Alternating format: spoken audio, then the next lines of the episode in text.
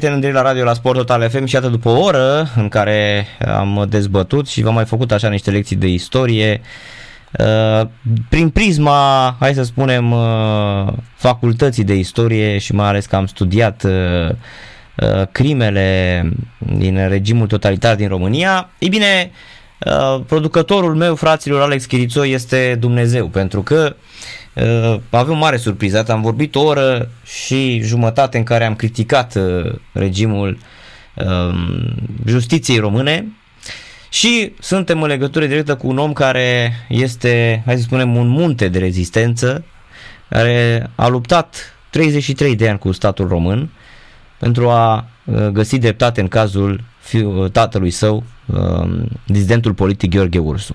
V-am prezentat tot cazul, nu cred că mai e nevoie, dar uh, faptul că suntem în legătură directă cu Andrei Ursu, omul care a încercat să găsească uh, tot ce s-a întâmplat, să afle ce s-a întâmplat, este în legătură directă cu noi la Radio la Sport Total FM. Bună seara, bună seara domnule Ursu. Bună seara, vă mulțumesc pentru invitație.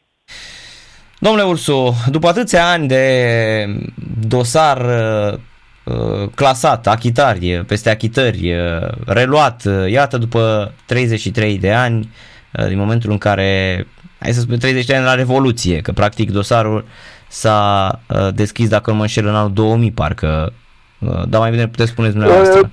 Primele, să spunem, ca, prima cauză, ancheta la parchet încă din 90, uh-huh. apoi primul Uh, țapi spășitor, uh, Clitobare a fost trimis în instanță în 96, în 2000 uh, a fost trimis în instanță, au fost trimis în instanță colonei Creangă și Stănică, dar de miliție, atenție, deși ei nu erau decât niște instrumente ale securității.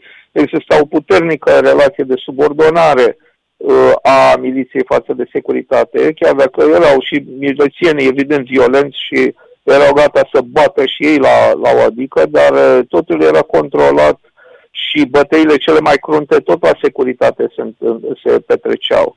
Și în sfârșit acest dosar, uh, ancheta pentru securiști propriu-zis, a început uh, practic abia în 2014, după doua greva foame care am făcut-o, în fine, Uh, s-a dus până în 2016 când au fost trimiși uh, cei doi torsionari, Pârvulescu și Hodiș, uh-huh. împreună cu cei doi miniștri, Homoștean și Postelnicu, uh, care erau în vârstă și au murit pe parcurs, dar cei doi torsionari nu erau chiar atât de în vârstă și au rămas în proces, întâi la Curtea de Apel București, iar apoi la înalta curte începând din 2000 până astăzi. În toți acești ani ați simțit că în România se va face dreptate în cazul tatălui dumneavoastră? Uh, am sperat. Uh, au fost câteva decizii de pildă când au fost uh, condamnați Stănică și Creanga, a fost o decizie curajoasă în 2003 a judecătorului Viorel Podar. Uh, de asemenea, unii procurori au făcut progrese în cercetarea, cercetările în acest caz. Uh, Uh, deci, uh, probele s-au adunat. Există un probator covârșitor pe care l-am efectiv am obținut copii de la procurorii care au făcut ancheta. E drept, am stat pe capul lor, dar uh, le-am obținut și am putut astfel constata că există probe indubitabile atât pentru crima în sine sau mai degrabă tortura sistematică timp de două luni finalizată cu asasinarea tatălui meu în detenție era ținut la miliție, dar era scos de securitate la anchetă și acolo a fost bătut cel mai dur uh, de la început, în toată perioada, deci de acolo a început să fie bătut și a fost bătut până la capăt într-un mod uh, treptat, din cauza că uh, nu recunoștea ceea ce îi cereau securiștii și asta o spun colegii de celulă, chiar și gardienii, Uh, au ajuns să declare lucruri care se coroborează. Uh, Gheorghe Urs era torturat sistematic la început uh, la palme, la tălpi, apoi la față venea cu sânge uneori, apoi la, în abdomen, lovituri din ce în ce mai dure, venea și se plângea de dureri la, în abdomen și le povestea tatăl meu. A avut acest instinct, chiar dacă presupuneam închipui că era ascultat în celulă, dar n-a vrut să uh, se piardă și a sperat, poate totuși se ajunge să se știe ce s-a întâmplat și le spunea la colegi că era torturat de ofițerii care l-au închetat și în stare de libertate, le-a dat și gradele și numele.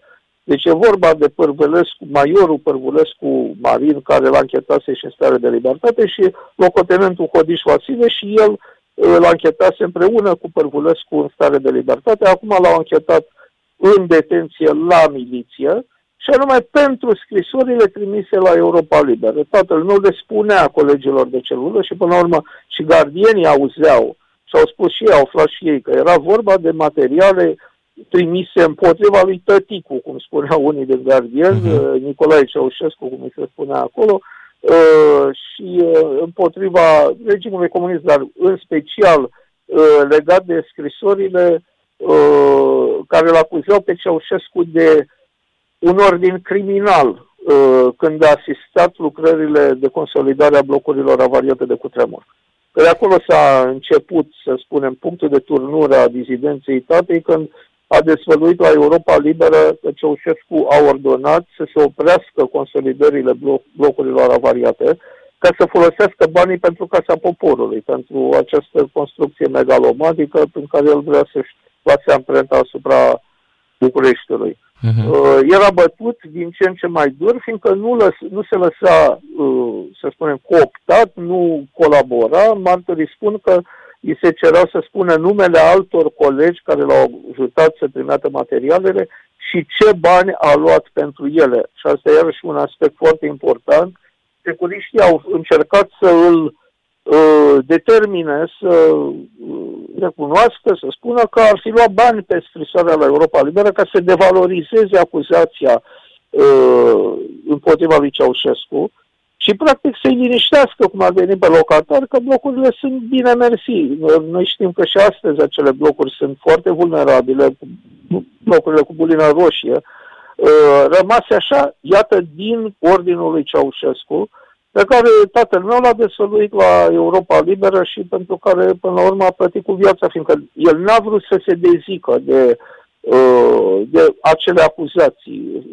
El și spunea, în declarațiile în stare de literare, spunea nu am primit niciun ban pentru aceste scrisori, este vorba de datoria față de conștiința mea de inginer și de față de locatarii din blocuri, uh, există riscul pierderii a mii de vieți omenești în cazul unui nou cutremur. Încerca să-i convingă pe securiști de gravitatea acestui ordin al lui Ceaușescu, Uh, și mai spunea și acest lucru că a fost împiedicat să continue lucrările de consolidare, el era și șef de proiect la blocul Patria uh, sau Aroi se mai spune și la un alt bloc de pe Calea Victoriei, uh, unde a fost obligat până la urmă, în urma unei ședințe a lui Ceaușescu pe 4 iulie 77, în care a amenințat pe toți factorii de conducere de construcții să oprească consolidările sub amenințarea poliție, uh, miliției și procuraturii. Uh, asta, uh, de aici i s-a tras statei și fiindcă nu a lăsat, nu a acceptat această colaborare, bătăile s-au întețit, cei doi torționari îl băteau de acum atât de violent încât în noiembrie, pe 15, noiembrie, a fost bătut de dimineață până seara și a dus cu pătura de la închetă, de la Părvulescu, încât nu mai putea să meargă și vărsa sânge. De acolo i s-a tras moartea și acest lucru e iarăși dovedit de probele de la spital, declarațiile medicilor, foaia de observație clinică, care a stabilit foarte clar cauza morții ca urmare a loviturilor primite în anchetă în acea zi, de 15 noiembrie, când a fost în anchetă la Părbulescu. Deci probele sunt foarte clare și a fost uh, o decizie strigătoare la cer acestui complet de judecată format din Valerica Voica, Constantin Iepureș și Alin Sorin Nicolescu, care au sfidat tot probatoriul. Cred, mie mi se pare foarte clar din cauza unei conivențe cu interesele securității, fiindcă, de ce spun asta, în motivarea acestei sentințe uh, strigătoare la cer, uh, judecătorii folosesc cuvintele securiștilor, cuvintele apărărilor și a martorilor care au venit în apărarea securiștilor și care pretind că uh, securitatea nu a fost violentă în anii 80. Noi am prezentat zeci de volume de probe cu uh, și martori care au venit la proces, Radu Filipescu, uh, Brașovenii, uh, Marius Boieriu, Dănuț Iacob, uh, Petre Mihai Băcanu, care a fost torturat chiar de Părvulescu, uh, Mariana Gherghina Besciu, care împreună cu soțul au fost bătuți sălbatic la securitate și la Iud în anii 80, deci toate aceste probe, completate cu zeci de documente, marturii, dosare de anchetă și cărți scrise despre cu marturiile victimelor din toate aceste spații de deținere, de detenție a disidenților uh, din anii 80, care au fost torturați sălbatic, ei spuneau că erau torturați cu, în, cu metode medievale, legați de belciuge, în poziții uh, ca ala Hristos, cu, cu uh, cu uh, uh, cătușe legate de mâini și suspendați de mâini fără să mai atingă uh, pardoseala, suspendați în aer de mâini ore întregi până leșinau de durere. E, astea erau printre torturile la care au fost supuși, uh, cum spuneam, torturi medievale, atât la Aiud cât și la Rahova, uh, la Canal și în alte uh, spații de deținere în anii 80. Toate aceste probe le-am prezentat, sunt în dosar, le-am pus și pe site, sunt, le-am pus pe Facebook, uh, sunt foarte consistente și evidente. E bine, nu pot să spun decât că decizia judecătorilor uh, astăzi a însemnat uh, practic un pact cu securitatea să le asigure impunitatea. Da, cumva se demonstrează că în acești 33 de ani um, securitatea a fost protejată de statul român. Pentru că, iată, putea fi o zi istorică pentru justiția din România, dar ceva, cel puțin citind aici, eu nu înțeleg. Ei încearcă să demonstreze că tatăl dumneavoastră n-a fost dizident politic. Păi cum să nu fie dizident politic? În momentul în care el trimite scrisori clare în care se plânge de regimul ceaușist. Uh, opoziția. Păi cum adică nu și-a făcut publică când s-a citit la Europa Liberă? Ce era mai public decât exact. să Europa Liberă, să trimis la Europa Liberă și să se citească pe post o acuzație împotriva dictatorului pentru o crimă. Uh, ne mai vorbim că de fapt ce legătură are atâta vreme cât l-au găsit uh, că are concepții dușmanoase și asta scrie în actul de acuzare a securiștilor împotriva lui Gheorghe Ursu că a desfășurat o uh, grave acțiuni de defăimare, calomnie împotriva conducerii de partid și de stat, asta era sintagma pe care îl desemnau pe Ceaușescu, uh, de asemenea uh, grave acțiuni de, uh, de propagandă uh, reacționară împotriva orândirii socialiste, păi asta deja l-au considerat ei, securiștii, ca un dușman, un inamic, Uh, care trebuia să fie anihilat, cum spune securitatea în documente, și iată că l-au anihilat. Uh, deci uh, este praf în ochi și este o teză absurdă care este teza securității, ca să uh, inducă în eroare, să defăimeze, compromită uh, la rândul lor uh, opozanții, asta făceau, încercau să uh, uh, întoarcă balanța și să uh, apară că uh, acești disidenți ei înșiși ar fi fost de fapt uh, niște fie deținuți de drept comun, uh, infractori, uh, chiar și uh, informatori ai securității. Asta făcea securitatea, uh, arunca uh, astfel de, de acuzații uh, și iată că a fost reluată de, de judecătoarea Uh, și Mihai Laniță de la Curtea de Apel București și iată și Valerica Boica și uh, Epure și Nicolescu de la Înalta Curte. Uh, în realitate, Gheorghe Ursu, toate documentele securității privindul pe Gheorghe Ursu sunt la dosar. Adică de-aia l-au arestat, fiindcă, așa, fiindcă a făcut acele grave uh, afirmații, manifestări ostile, dușmanoase, orândurile socialiste și Uh, și conducătorilor uh, cu funcții înalte în partid și stat, uh, ce se poate spune mai mult despre un om în aflat în opoziție cu regimul comunist, și într-o relație de adversitate cu, cu aparatul represiv. Ori judecătorii, dacă citiți acolo, au ajuns să spună până și chestia asta uh, strigătoare la cer, nici nu cum să spun, o, o uh, uluitoare uh, sintagmă, nu a existat o relație de adversitate între opozanți și aparatul represiv ceaușist în anii 80. Uh, poate ați văzut-o și pe asta. E, este strigător la cer. Domnule Ursu, vă simțiți uh, un om liber în condițiile în care tatăl dumneavoastră nu a primit uh, dreptate nici la aproape 40 de ani de când a fost ucis? Uh, o întrebare, să știți, pe care o apreciez. Uh, dură, dar uh, reală. Nu m-am gândit, dar dacă mă întrebați, nu mă simt un om liber, mă simt uh, că trebuie să continui lupta, uh, trebuie să găsim uh, metode, mergem la CEDO, uh, căutăm în continuare căi de atac, fiindcă nu putem să o lăsăm aici. Justiția română merită uh, efortul de, de asanare morală, de, de, de dezintoxicare, să spunem așa, de aceste racile ale securității infiltrate, iată, până în, uh, la nivelul înaltei curți de casație și justiție.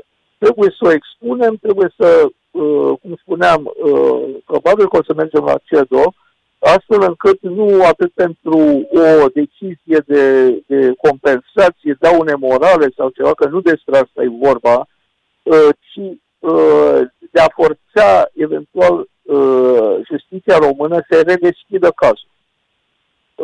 Deci cam asta ar fi planul și da, nu, nu pot să spun că mă simt liber din cauza că trebuie să mergem mai departe și dau seama că va fi greu, dar uh, trebuie să încercăm uh, toate căile de atac posibile.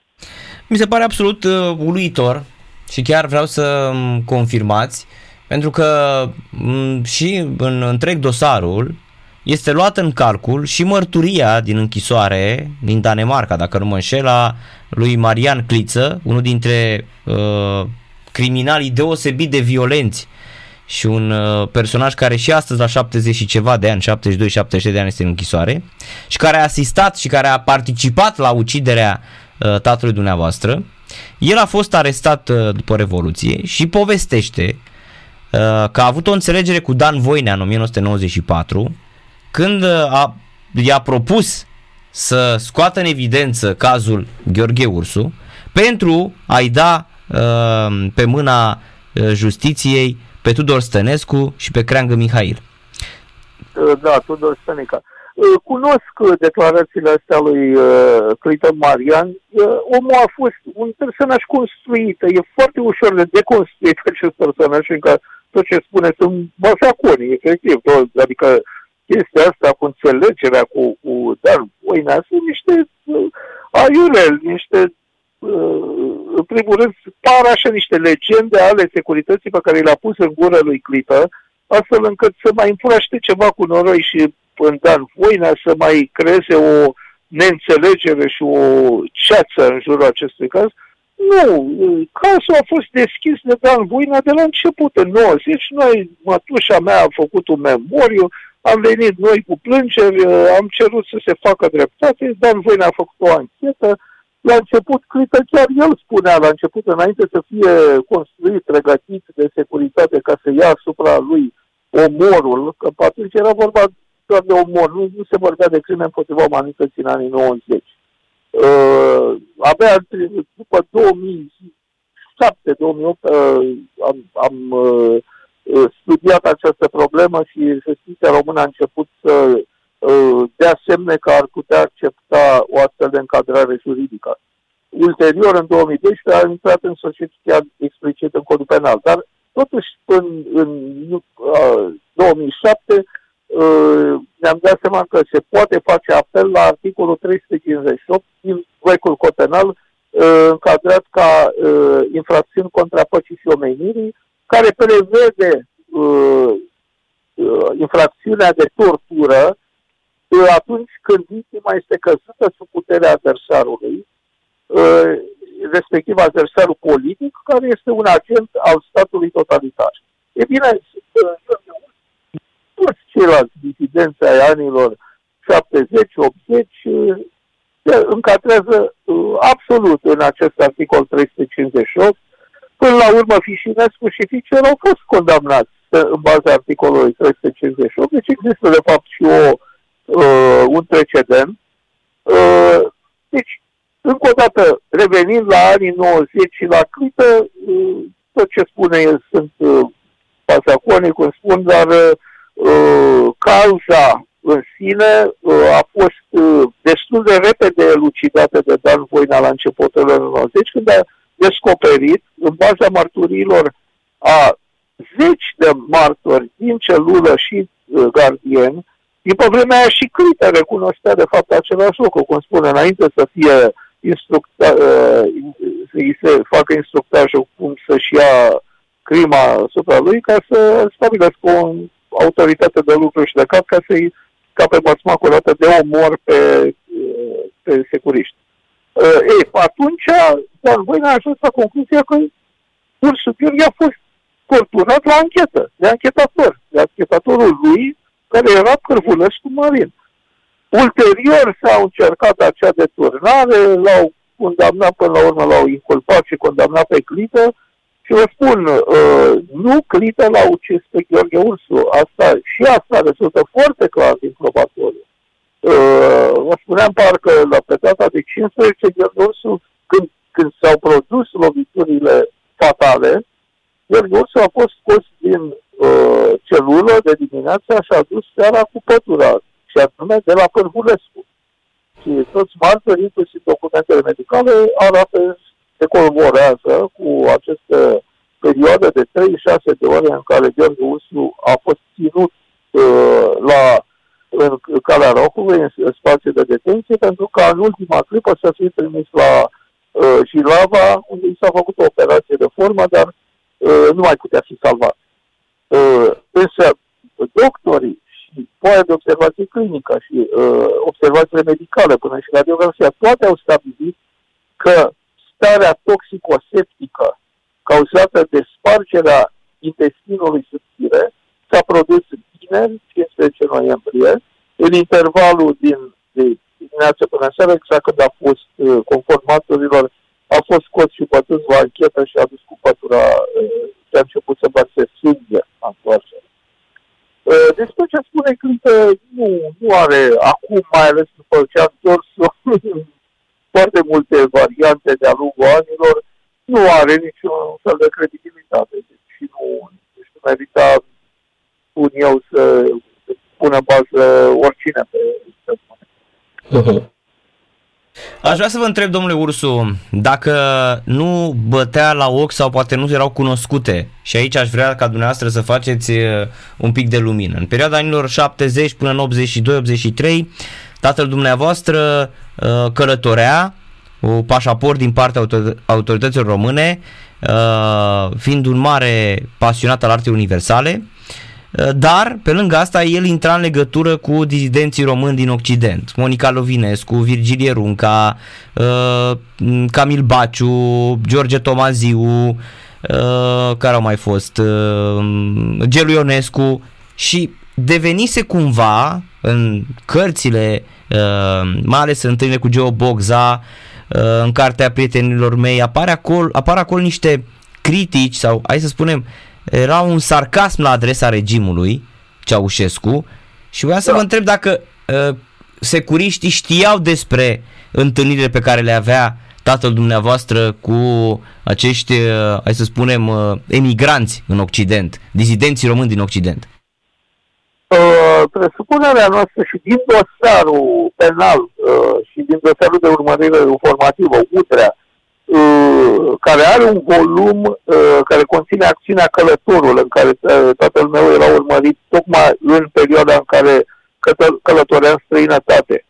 Uh, trebuie să spun, uh, călătoria în străinătate, Păscul, el nu era nici membru de partid, deci teza asta iarăși se, tipic securistă, că el ar fi fost un favorizat al regimului și că, iată, poate că avea chiar legături cu securitatea, că îi se dădea viza așa ușor când alții nu călătoreau. De fapt, tatăl meu, într-adevăr, se călătorea foarte greu în România în aceea ani, dar au mai fost și alții care, ca și tatăl meu, cum spunea el, avea, avea microbul călătoriei, că așa ești, că, când ai microbul călătoriei, mergi până în pângele albe.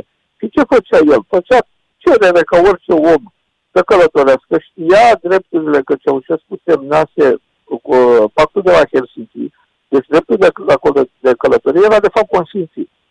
Și el se prevala de acest uh, drept uh, la toate nivelele. Mergea la BOB, biroul de organizații de bază de partid, chiar dacă el nu era membru de partid, dar tot partidul hotăra la nivel local dacă îi se dă drumul sau nu, îi se dădea negativ totdeauna, se respingea cererea mergea la sector, la capitală, până la urmă ajungea de fiecare dată, după un an de zile, ajungea totdeauna la Ceaușescu. Trimitea o scrisoare la șeful statului cu o copie la scânteia, în care cerea același lucru, dreptul de liberă călătorie, în care până la urmă îi dădeau drumul de frică să nu devină un caz internațional, să nu facă greva foamei, că asta era urma, era pasul următor al tatei, Uh, și în felul ăsta s-au gândit, se gândeau, poate mai bine să-i dea drumul. Nu avem indicii că în acea perioadă securiștii s-au prins că el era în legătură cu Virgil Ierunca și Monica Lovinescu.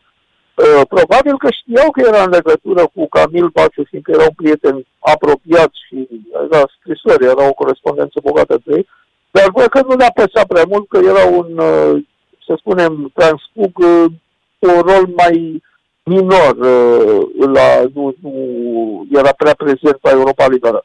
În final, după 77, după uh, cu tremur și după ce tatăl meu atunci, după ședința din 4 iulie 77, a declarat că va mai consolida un număr de stâlpi la blocul Patria, fie și dacă îi plătești din propriul salariu.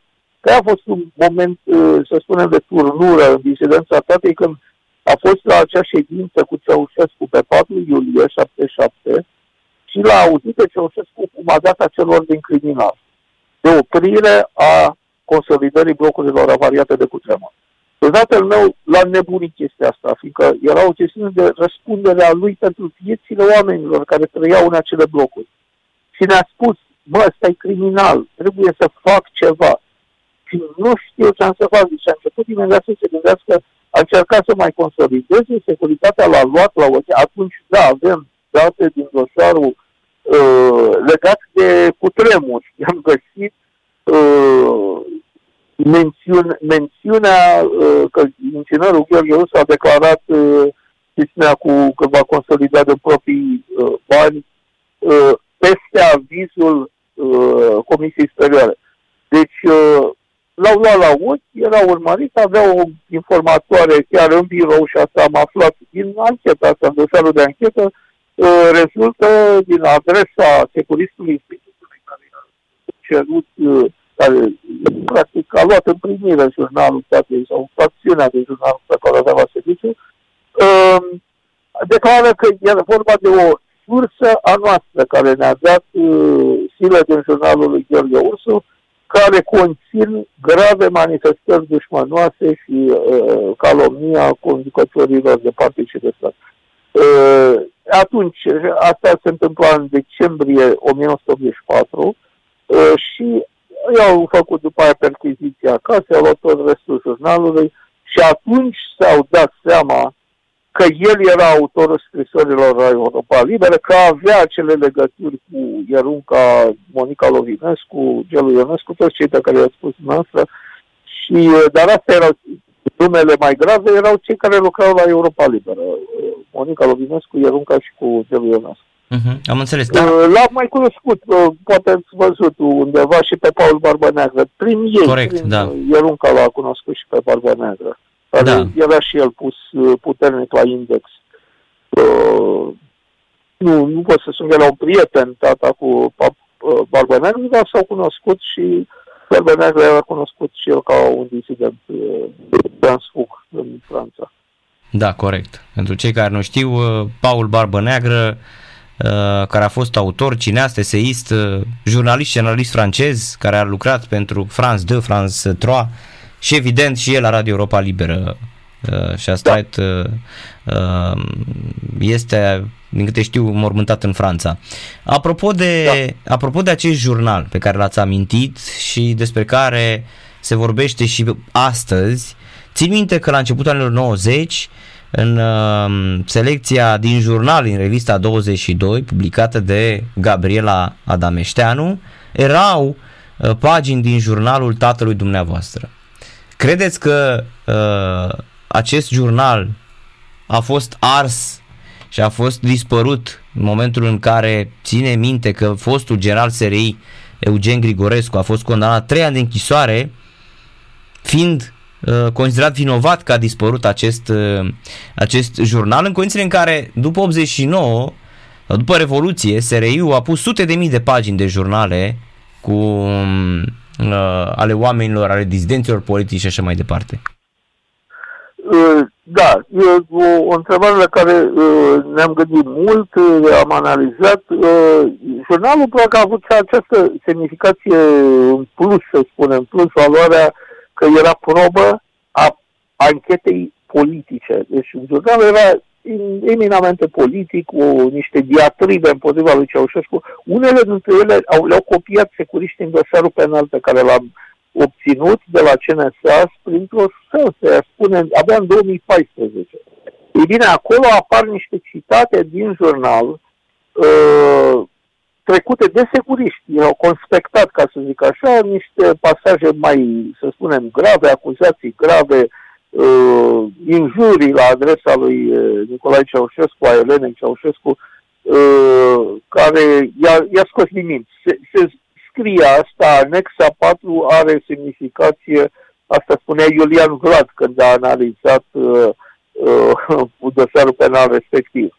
Uh, deci, uh, jurnalul revenind, uh, cred că l-a distrus uh, Grigorescu și știți de ce? Din cauza că, într-adevăr, uh, să ne înțelegem, do- cea mai mare parte din jurnal, care au 6, 61, 62 de caiete, însumând vreo 4.000 de file, a fost de fapt distrus. Există un dosar, un uh, proces verbal de distrugere semnat de Părvulescu și Hodiș în 1987, la 2 ani după uciderea tatei, uh, când ei au rămas, încă 2 ani au studiat dosarul, au mai încercat să scoată ceva, să extindă ancheta, să urmărească prietenii tatei, uh, pe care asta a fost, nu, nu a acceptat să-i toarne și din cauza asta n-au rămas decât cu jurnalul care se presupune că doar jurnalul în sine nu putea să constituie o probă în instanță. Asta a spus chiar și Vlad.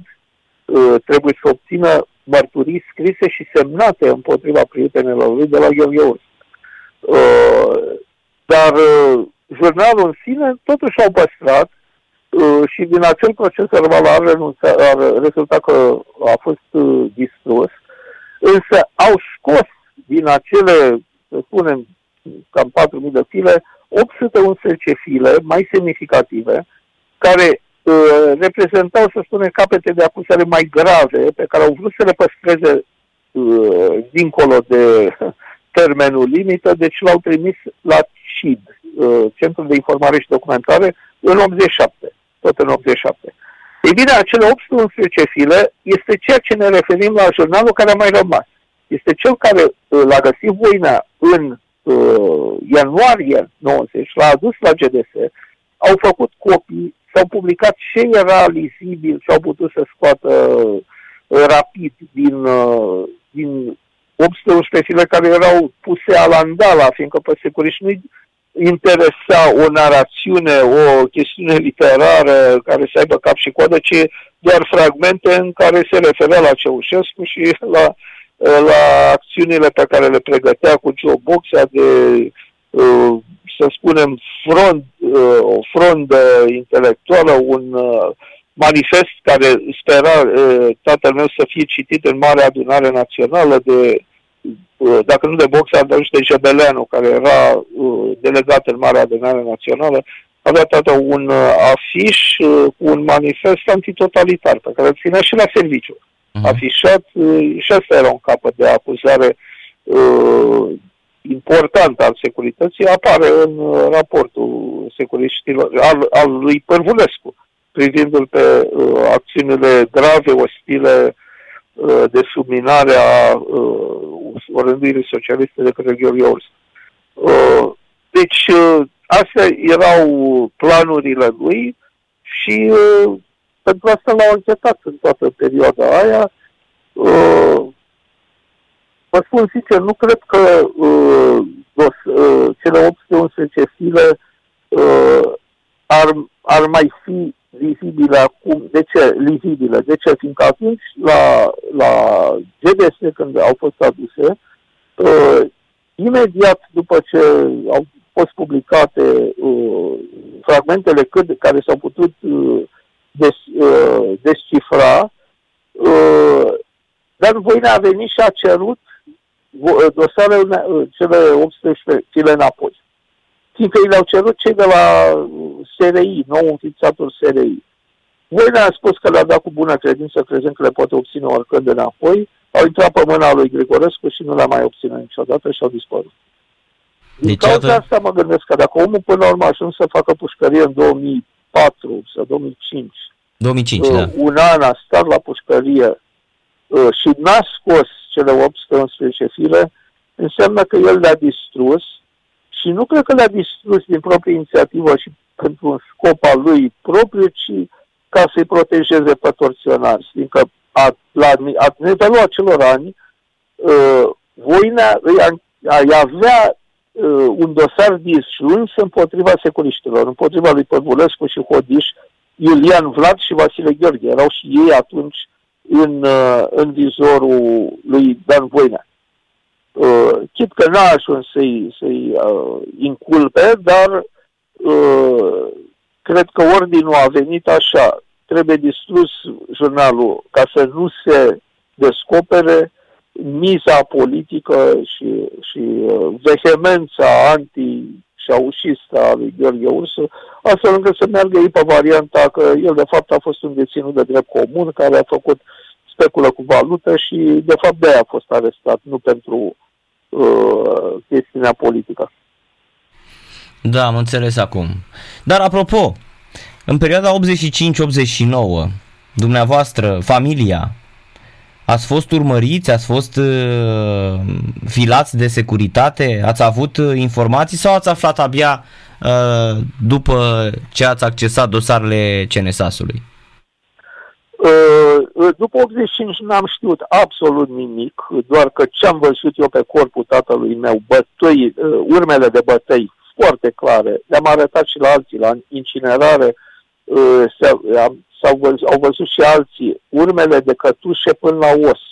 Eu personal am văzut uh, urme de echimoze pe, uh, pe flancuri, ceea ce uh, uh, notaseră și medicii, le-am văzut și eu.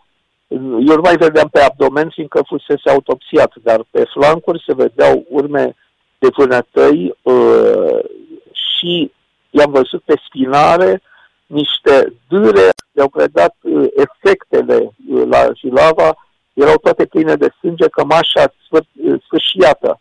Uh, efectiv, parcă special să creeze teroare, uh, să demonstreze că de fapt a fost uh, torturat, uh, să închidă gura uh, acelui grup de intelectuali cu care tatăl meu încerca să facă o, să spunem, celulă de rezistență intelectuală, nu, nu era o chestiune uh, de, de ieșit în stradă, ci pur și simplu speranța lui era măcar un uh, astfel de manifest antitotalitar, cum vă spuneam, să fie citit în spațiul public. Uh, deci ce am avut de la tatăl și ce am văzut atunci, în 85, cam asta a fost extraordinară. Serbia, uh, fiind acolo, s-a zbătut, a obținut uh, de la autoritățile americane statut de refugiat politic, au insistat americanii să ne dea drumul, altfel nu ieșeam de România. De fapt, prima cerere pe care am făcut-o chiar atunci, în martie, aprilie, deja uh, ni s-a interzis uh, plecarea. Eram urmăriți în continuare, telefonul mai mult nu mergea, mașina securității stătea permanent în fața scării de la bloc unde stăteam, în drumul taberii pe strada Coșimini, era mașina securității, toți vecinii o știau, porneau după mine când mergeam și până la pâine, la orizont. Uh, dar uh, nu,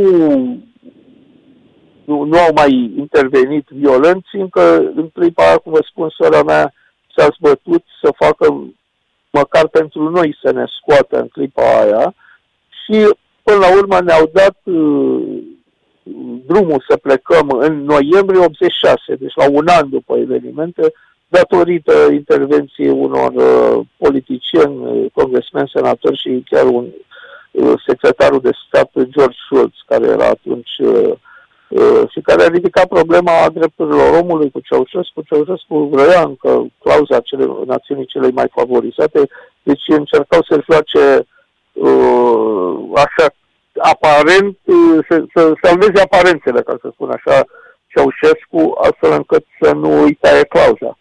Uh-huh. Până la urmă, apropo, pot să vă spun și lucrul ăsta, în 87, uh, noi am ajuns, în, cum vă spuneam, în 86 uh, la Chicago, unde stătea sora mea, și de atunci am, am rămas acolo, deși după 90 am tot venit aici de, eu știu, ori. De fapt, cred că am venit de peste 180 de ori, am făcut socoteala la un moment dat, că erau ani în care veneam de câte 12 ori, pe, o dată pe lună veneam, că erau procese de, de-a lungul anilor. Uh, dar uh, în 87, vă spuneam, uh, clauza națiunii cele mai favorizate a fost propus să fie retrasă în Senatul American, printre altele pentru încălcarea drepturilor omului în cazul lui Gheorghe Ursu mai era cal și Proteasă și alții uh, uh, disidenți, oameni dispăruți uh, uh, în mod uh, suspect. Uh, deci existau o, o, o listă de astfel de cazuri pe care americanii în sfârșit uh, s-au dumirit că Ceaușescu era de fapt uh, un stalinist întârziat uh, și au propus să-i, să-i uh, retragă clauza Ceaușescu a prins de veste că urma că s-a propus, evident că a fost o chestiune oficială, o moțiune în Senatul American, să fie retrasă și atunci a renunțat el la clauză ca să ne ajungă să, să fie uh, uh, americanii cei care să-i retragă. Da, practic, credeți că americanii au a, a contat foarte mult, practic, momentul 78 când uh, uh, Jimmy Carter îl uh, primește uh, îl ia cu azil politic pe, de la, din Germania, de la Bonn, pe Pacepa. Credeți că din momentul ăla uh, politicienii americani, da, ca zis de George Schultz, uh, și tot ce a însemnat uh, politica asta anticomunismă, anticomunistă și războiul rece pe care îl ducea Statele Unite Americii împotriva, îl duceau Statele Unite Americii împotriva uh, țărilor din blocul estic. Uh, Credeți că a contat și asta foarte mult? Adică a simțit că exact protecția asta a statului american uh, asupra și a familiei dumneavoastră? Uh, este posibil. Uh, a spus niște lucruri uh, foarte rezonabile, deci uh, cu ocazia uh, defecțiunii lui Pacepa, uh, americanii s-au lămurit mult mai mult despre ce cam poartă Ceaușescu. Se știe lucrul ăsta, s-au studiat, a apărut cartea Orizontul Roșii, uh, dar senzația mea din toate studiile pe care le-am făcut ar fi că americanii cumva, deși au înțeles la un anumit nivel politic și în administrația, în guvernul american, uh, ce poate nu au vrut să rupă legătura, să îl izoleze încă, și au mai ținut câțiva ani buni ca un fel de oaie neagră a lagărului uh, comunist, din cazul că vreau să vadă dacă chiar pot să-l mizez, să folosească ca o punte, cum, să nu uităm că era vorba încă de Breșnev, apoi Cernenco, Andropov, uh, mhm. care erau încă staliniști uh, târzii în, în Uniunea Sovietică, îl priveau pe Ceaușescu ca o posibilă uh, legătură pe care să o păstreze, uh, măcar astfel încât să aibă cumva uh, o sursă de informații, eventual, nu că ar fi fost securitatea română de să, să dea informații americanilor, dar uh, uh, din punct de vedere politic, uh, păreau că ar vrea să-l păstreze ca o, o anumit grad de independență. Până la urmă, cum vă spuneam, abia în 87 s-a produs ruptura definitivă, senatorii au spus, domnule, nu se mai poate să avem clauza națiunii cele mai favorizate unui stalinist, unui uh, om care uh, Uh, a torturat oameni, care a disidenți, care a, a făcut să dispară uh, mulți uh, opozianți din, din România în anii aia. Deci târziu s-au lămurit, s-au hotărât americanii să, să-i retragă clauza și să îl trateze ca atare, ca un despot. Uh-huh. Dar apropo, este adevărat că Marian Pârvulescu, torționarul tatălui dumneavoastră, a trimis note către securitate municipiului București să vă urmărească pentru că aveați manifestări antisociale după decesul tatălui dumneavoastră? Da, da, corect. Deci a trimis mai multe. Uh, Marin Fărvărescu, da, la, uh, încă din prin mai, în, când l-a închetat în de libertate, i-au trimis uh, o țină date și despre mine, spuneau că da, am și eu, că am fost influențat de uh, de numitul Gheorghe Ursu uh, și iar apoi, mai semnificativ, a fost o notă către Securitatea Municipiului București din timpul detenției tatei, uh, pe 22 octombrie 85, în când uh, Pârvulescu le semnalează la SND o chestiune legată de, de mine, planurile mele, cu serviciu unde lucrăm, cu o eventuală deplasare el spunea în China, dar de fapt era uh, perspectiva era pentru India, că lucram la un proiect uh, software pentru India. Uh, n-am ajuns niciodată în India, bineînțeles că nu, nu mi-au dat drumul. Cu tata anchetat și apoi arestat, dar nota aia e foarte semnificativă, fiindcă spune Cărvulescu, o sursă ne-a relatat că fiul lui Gheorghe Ursu are aceste planuri și perspective. Deci, sursa, era vorba ce sursă putea să fie, vă dați seama, când tata era arestat și era în celulă cu Clită și Radu Gheorghe. Deci, cu o, dată, o dovadă în plus, nu numai că ăia doi erau informatori, dacă erau informatorii lui Părvurescu, ai securității, și că el îi uh, ghidona, ca să spun așa, și oferea informații despre Gheorghe Ursu, deci cu atât mai mult o, o dovadă în plus că uh, el era anchetatorul lui și torționarul.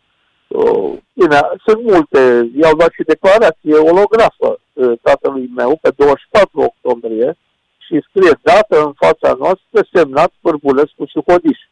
Deci sunt oameni foarte clare că îl anchetau, uh, ne mai vorbim de să vă spuneam că martorii uh, toți au declarat că uh, Părbulescu scotea pe bază de pon semnat cu numele Părbulescu.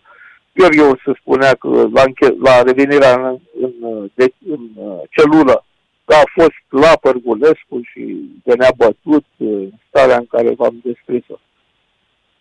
Dar de, după Revoluție și în momentul în care ați început um, să căutați dreptatea în cazul morții tatălui dumneavoastră, au fost, în acești ani au fost tentative de intimidare sau uh, să vi se spună să o lăsați mai moale, că nu are niciun rost, că au trecut atâția ani? Uh, nu am, nu pot să spun că au fost între atât încât să, să mai uh, să fie semnificative, de, să-mi schimbe uh, planurile. Uh, probabil că au fost, dar trebuie să spun, probabil destul, destul de subtile. În orice caz, au fost și canări de-a lungul anilor. Acum am Uh, probleme, uh, sunt date în judecată de un, un informator al securității uh, pentru uh, calomnie, ca l-am uh, legat de, de dosarul Revoluției. Dar nu, astea sunt chestiuni minore care nu, nu pot să spun că uh, au, au avut un impact mare uh, asupra uh, uh, activității noastre am văzut de treabă, ce să mai vorbim. E foarte adevărat că dumneavoastră ați colaborat cu Mădălin Hodor și cu un american, Roland Thomason. într-o carte, da. la o carte Trăgători și mistificatori contra Revoluția Securității în decembrie 89. Aici, uh, fiind cercetător asociat al CNSAS-ului, dumneavoastră ați uh, scos în evidență adevărații teroriști ai României, că practic erau securiștii teroriștii de la exact. Revoluție. Da. Da, așa este.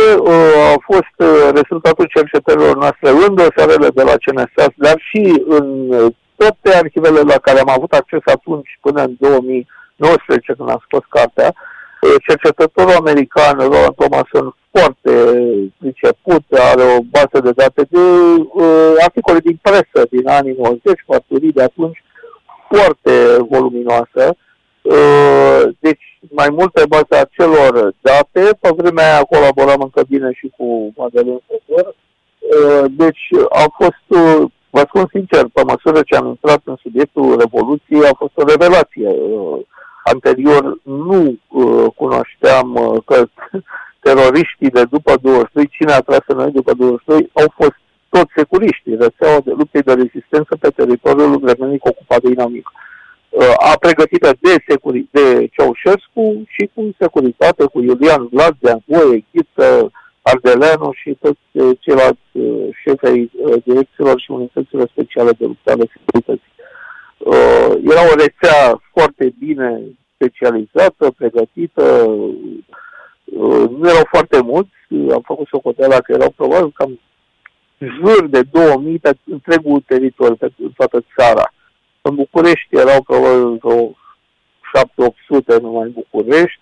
În diverse teatre de, de acțiune au acționat la televiziune, la MAPN, la radio, uh, la CC, bineînțeles, uh, dar și în restul țării. Multe zone uh, strategice, dar legate de o eventuală fugă a lui Ceaușescu din, cu elicopterul sau avionul pe ruta Iugoslavia sau Marea Neagră.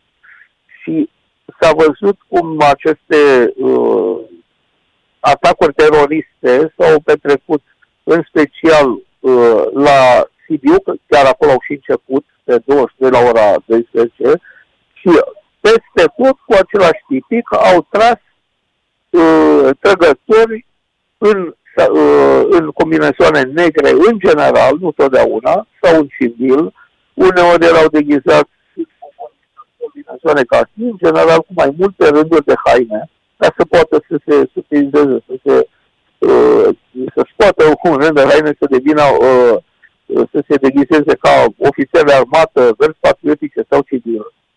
Uh, și această rețea foarte bine pregătită, cu armament specializat, cu muniție de calibru redus, nu era în dotarea armatei, toate lucrurile astea le-am putut dovedi pe baza documentelor pe care le-am găsit, cum vă spuneam, la CNSAS și în uh, arhivele existente pentru uh, atunci, la ora respectivă, legate de cercetarea Revoluției. Ulterior însă uh, am continuat cercetările într-un moment uh, foarte important de Revoluție și anume am obținut dosarul Revoluției. Deci, uh, întregul, uh, cele 3300 de volume care se află în instanță astăzi, în cauza Revoluției, se judecă pe baza acestui material probator din dosarul Revoluției. 3300 de volume le-am obținut datorită uh, unei victime care ne-a pus la dispoziție, uh, având uh, acces legal la, această, uh, la acest material probator, din parte în proces, și uh, ce am descoperit acolo, că se confirmă în întregime uh, ipoteza noastră sau tot, uh, toată construcția uh, legată de lupta de rezistență a securității, se confirmă în dosarul Revoluției, procurorii militari știau că au tras securiștii în mod uh, general. Tot, toți procurorii știau, dar uh, încet, imediat după martie, aprilie, mai 90, când s-a restaurat puterea securității, când s-a format SRI-ul, uh, militarii s-au retras, s-au speriat, au lăsat o baltă și procurorii au început să, efectiv, să mistifice ca să-i scape de atunci, iată, uh, basma curată pe trăgătorii uh, din securitate, de frică, evident că a fost o chestiune revenirea la starea de frică care a dominat și armata și procuratura militară și practic toată populația României dominată de frica securității. Da, fa- fabulos, incredibil. Și iată un dosar care nici după 34 de ani nu este finalizat. Și au fost, s-au cerut demisii peste demisii, nici până astăzi nu este încheiat, la fel cum sunt și dosarele mineriadelor și cumva pare că da. cineva, o structură ocultă a acestei țări, apără comunismul și crimele comunismului și la aproape patru decenii de la comiterea lor. Mi se pare absolut îngrozitor. Aș, uh, nu știu dacă pot să spun hazardea, dar chiar cred că ar fi uh, oportun să nu o numim atât ocultă că are o conotație de mister ca și cum n-am ști cine sunt. Uh-huh. Dar în realitate e vorba de această o, o mertă a, a, a dezinformării, a misticului, este a securității. Ei sunt cei care au avut interesul să-și ascundă urmele, crimele, ei au avut posibilitatea, fiindcă aparatul dezinform, de dezinformare l-au stăpânit foarte bine. O, orice, orice serviciu secret are un aparat puternic de dezinformare, securitatea cu atât mai puternic, atâta vreme cât toate crimele pe vremea lui Ceaușescu erau, cum vă spuneam, disimulate, astfel încât să nu fie evidente, să nu fie la vedere, încerca să nici nu există disidență în România, ci să-i treacă pe toți uh, sub acoperirea miliției, acuzații de drept comun, cum a făcut și lui tatălui meu. Uh, dar și altor disidenți. La toți au încercat să le pună în cârcă uh, Petre Mihai Băcanu, un disident, iată, din presă, poate ați auzit, nu? De la Evident, am, România Liberă. Am scris faimos, și povestea lui, da, din America, da. Și care a fost nu pentru motivele politice că a scos un, a încercat să scoată un ziar uh, anti-sistem, anti-Ceaușescu, uh, l-a fi numit România. Uh-huh, 88, uh, dar, 88. Uh, l-au acuzat că a făcut uh, trafic cu piese auto. Deci a, instrumentul mistificării era foarte puternic la securitate și l-au stăpânit și îl stăpânesc și astăzi, l-au folosit în uh, denaturarea istoriei noastre de timp de 33 de ani. Deci uh, aceste legende pe care le-au plantat despre uh, de pildă la Revoluție, că a fost de fapt lovitură de stat, că au venit rușii, că au venit ungurii, că care erau și de fapt teoriile lui Ceaușescu, dacă vă aduceți aminte, pe 17 decembrie el deja spunea că sunt agenturile de la est și de la vest. Da, el, el îi bănuia, îi bănuia pe alții, român, nu pe lui. Uh, scârbit de cultul uh-huh. personalității și de uh, teroarea la care era supus uh, uh, de securitate, de Ceaușescu în, în, în acei ani. Păi să fim uh, serioși, deci... credeți, că, credeți că securitatea română nu a participat și nu a, uh, cum să spun eu, a investit enorm în acest cult al personalității pentru a-l face da, să-și piardă, să-și piardă uh, mintea. Pentru că, până la urmă, sunt multe aparate de inteligență, da? Uh, care cu asta se ocupă, a spus mai devreme, nu? Toate serviciile da. secrete în orice stat din lumea asta știu mai multe, normal, decât uh, cel care conduce, hai să spunem, uh, un stat totalitar, cum a fost cazul lui Ceaușescu. Și eu cred că da, a fost foarte a bine. Existat din toate cercetările noastre, că am, am studiat uh, problema, am văzut cine intra la Ceaușescu, cine ieșea, ce discuții, de la arhivele naționale, pe unde am găsit, în dosarul Revoluției, sunt foarte multe măturii de la vârf. Uh, inclusiv Vlad, uh, CPX-ul, Coman, care spunea uh, cine avea cel mai mare acces la Ceaușescu, care a totul le-a luat. Uh, deci exista o, Uh, ceea ce am numit o uh, relație de simbioză uh, Ceaușescu securitate, depindeau unul de altul, de alții.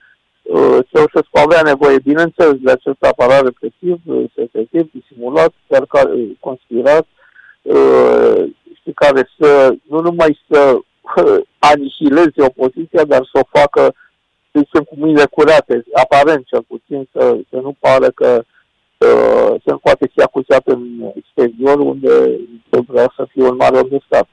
Deci asta era o misiune. Pe de altă parte, uh, securitatea avea nevoie de Ceaușescu că îi dădea puterea. uh, îi, îi dădea acest privilegiu al puterii delimitate.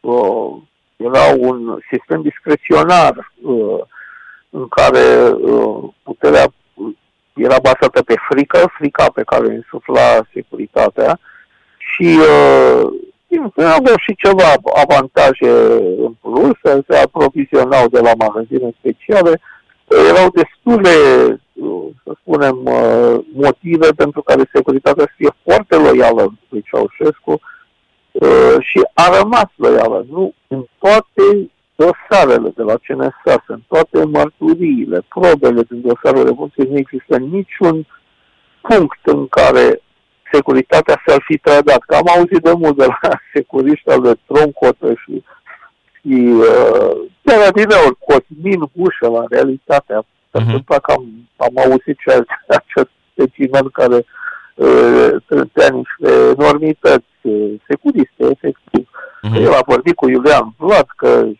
dau da, și spunea, îi spunea lui Vlad, îi spunea lui Vlad chestiile astea, să fim serioși. Exact, da, spunea da, el da.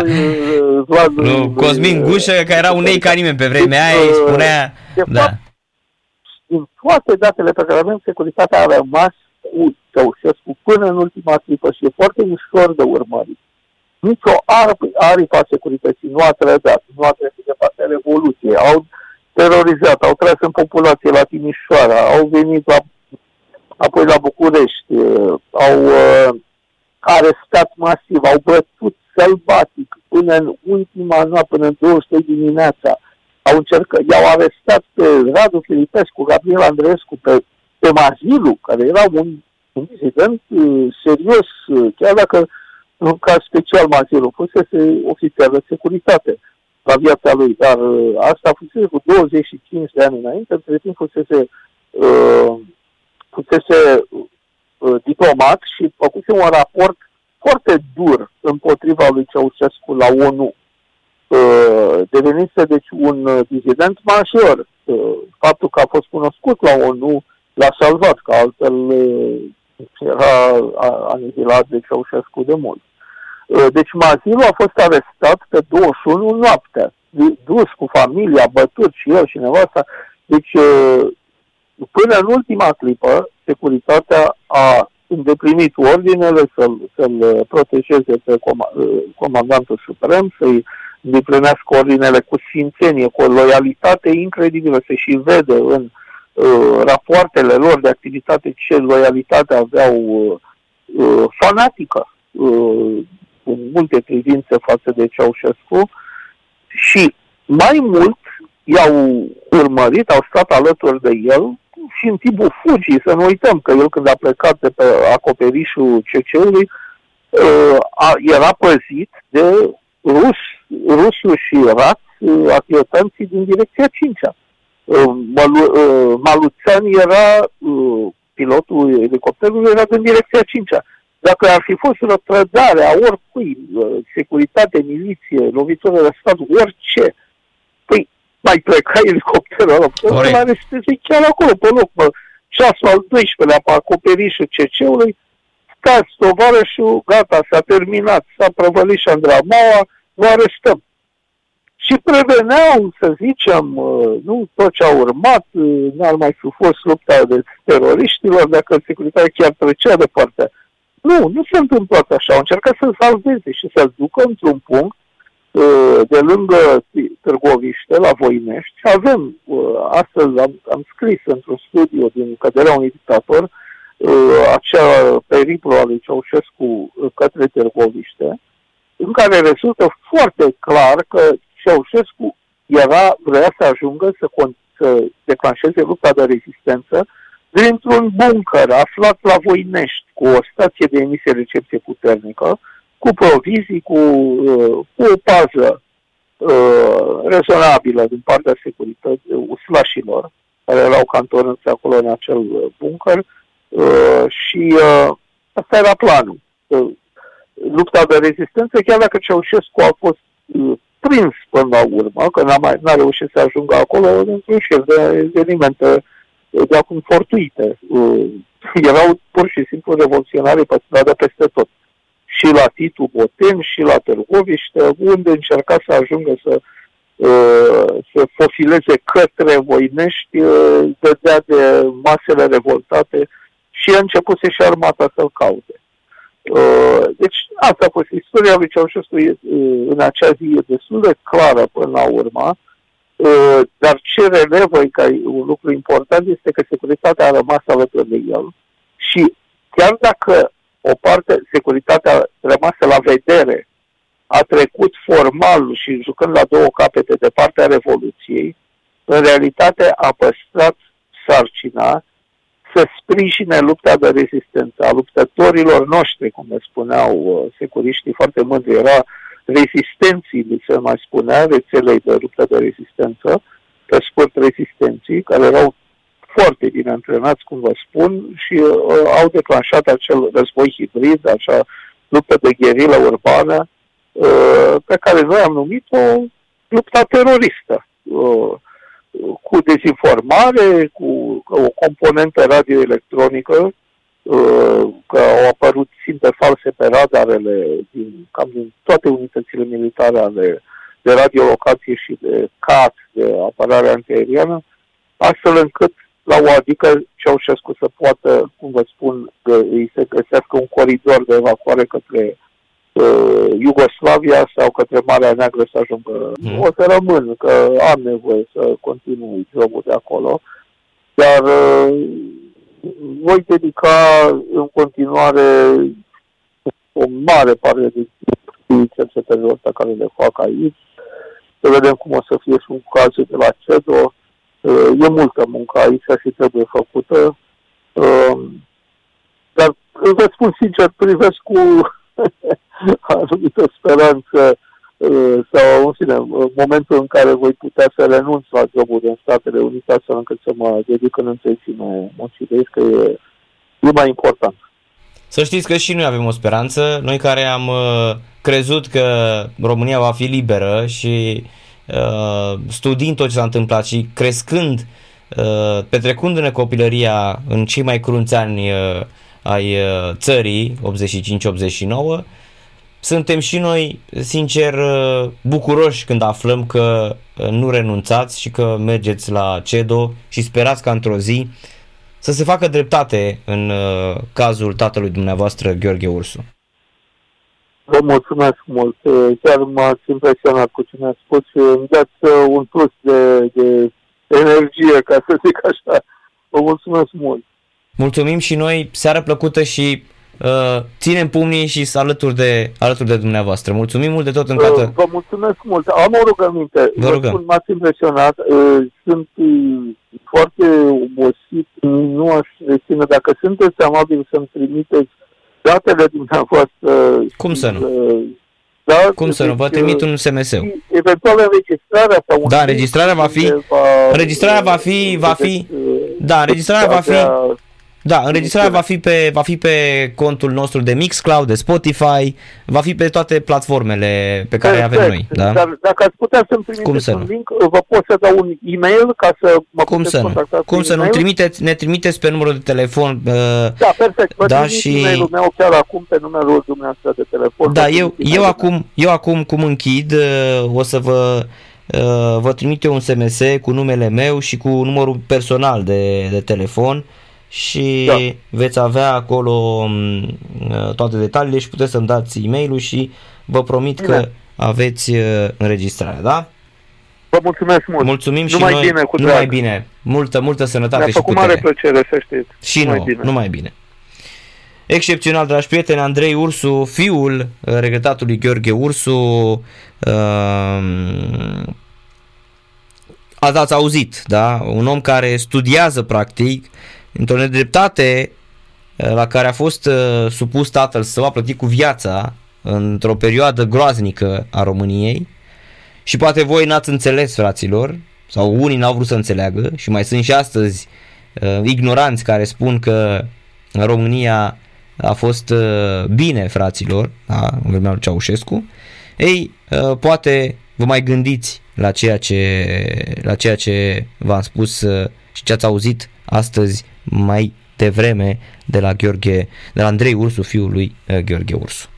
O să facem o scurtă pauză înainte să vă spun echipele și că au început toate uh, formațiile românești în uh, cupele europene. La această oră Minutul 33, din câte văd eu, CSK Sepsi 0 la 0, stadionul plin, fraților.